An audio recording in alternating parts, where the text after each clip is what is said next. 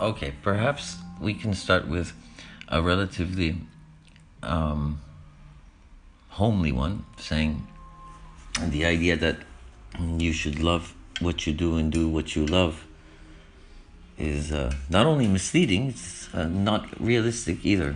Um, it's ideal, perhaps. We, perhaps we would all like to love what we do for a living or whatever, but uh, usually I don't see any. I don't see more than ten people out of a hundred that are lucky enough to truly love what they do.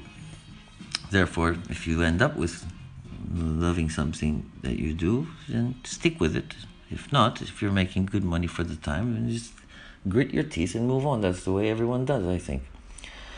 Therefore, it's an idealistic lie mm, that really shouldn't be taken so seriously. I mean, unless you're stinking rich and are looking for something to do just for the sake of doing, you better love what you do.